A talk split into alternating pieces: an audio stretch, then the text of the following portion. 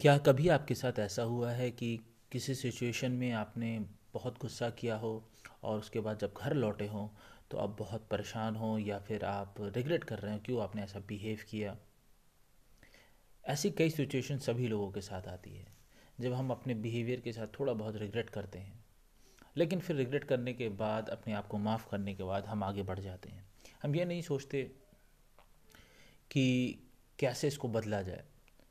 या अगर मैं आपसे कहूँ कि अगर आपके सामने कोई अपॉर्चुनिटी आई है, लेकिन आप अपने आप को महसूस कर रहे हैं कि अभी आप तैयार नहीं हैं तो उस वक्त क्या करना चाहिए?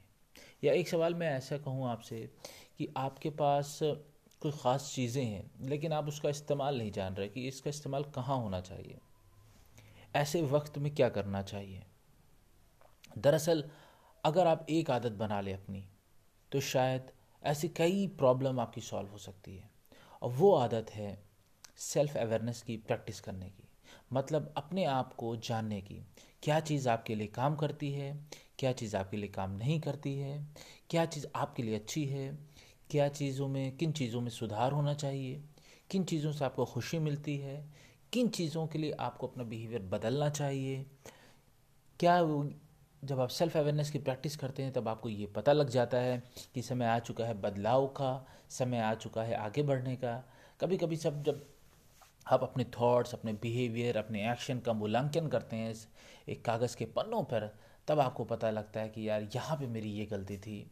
यहाँ पे इस वक्त मैंने ऐसा फील किया था, कितना अच्छा कितना ख़राब। अब मैं सोचता हूँ, क्यों ना इसको इस तरीके से बदल दिया जाए। क्यों ना इसको अगर अब ऐसे में सिचुएशन फेस करूँगा तो मैं इस तरीके से काम करूँगा। और इस तरह आप अपने उस ख़राब फीलिंग को हटाते हो, नई आदत को अडॉप्ट करते हो। बहुत सी बार आप अपने बारे में नहीं जानते कि क्या चीज़ें आपको ख़ास बनाती हैं।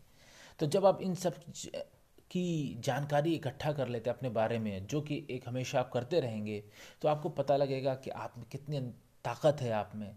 आप में कितनी कमियाँ हैं जिसको दूर करनी है। आपका बिहेवियर कितना अच्छा किन सिचुएशंस में रहता है।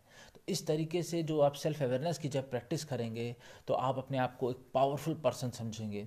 आप एक अपने आप को स्ट्रैटेजिस्ट समझेंगे कि कहाँ अपने आप को एनर्जी अपने आप की एनर्जी ज़्यादा लगानी है, कहाँ कम लगानी है। किस वक्त में ज़्यादा काम करना है, किस वक्त में कम करना है। और आप अपने आप को खुश रख सकेंगे, अपने अगल बगल के लोगों को खुश रख सक रख सकेंगे जो आपके साथ एसोसिएट हैं।